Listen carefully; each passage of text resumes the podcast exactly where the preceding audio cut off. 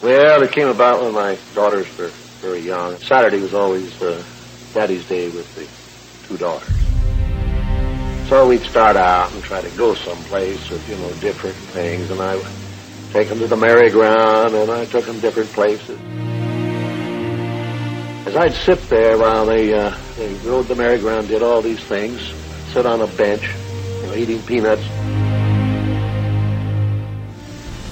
I felt that there should be something built, some kind of a, an amusement enterprise built where the, parents and the children could uh, have fun together.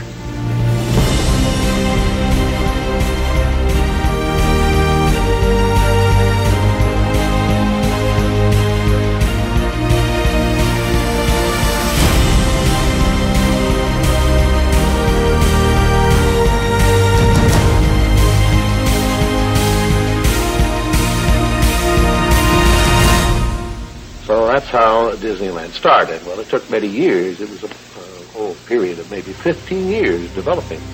The, uh, started with many ideas, threw them away, started all over again. Eventually it evolved into what you see today as Disneyland. But it all started from a daddy with two daughters wondering where he could take them, where he could have a little fun with them, too. Disneyland is your land. Here age relives fond memories of the past. And here youth may savor the challenge and promise of the future.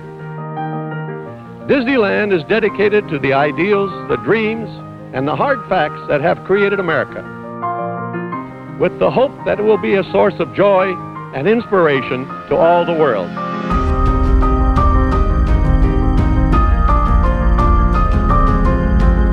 Park means a lot to me in that something that'll never be finished, something that I can keep developing, keep plussing and adding to. It's alive, it'll be a live, breathing thing that will need changes.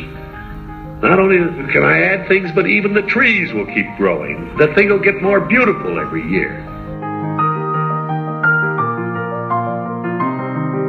To all who come to this happy place, welcome.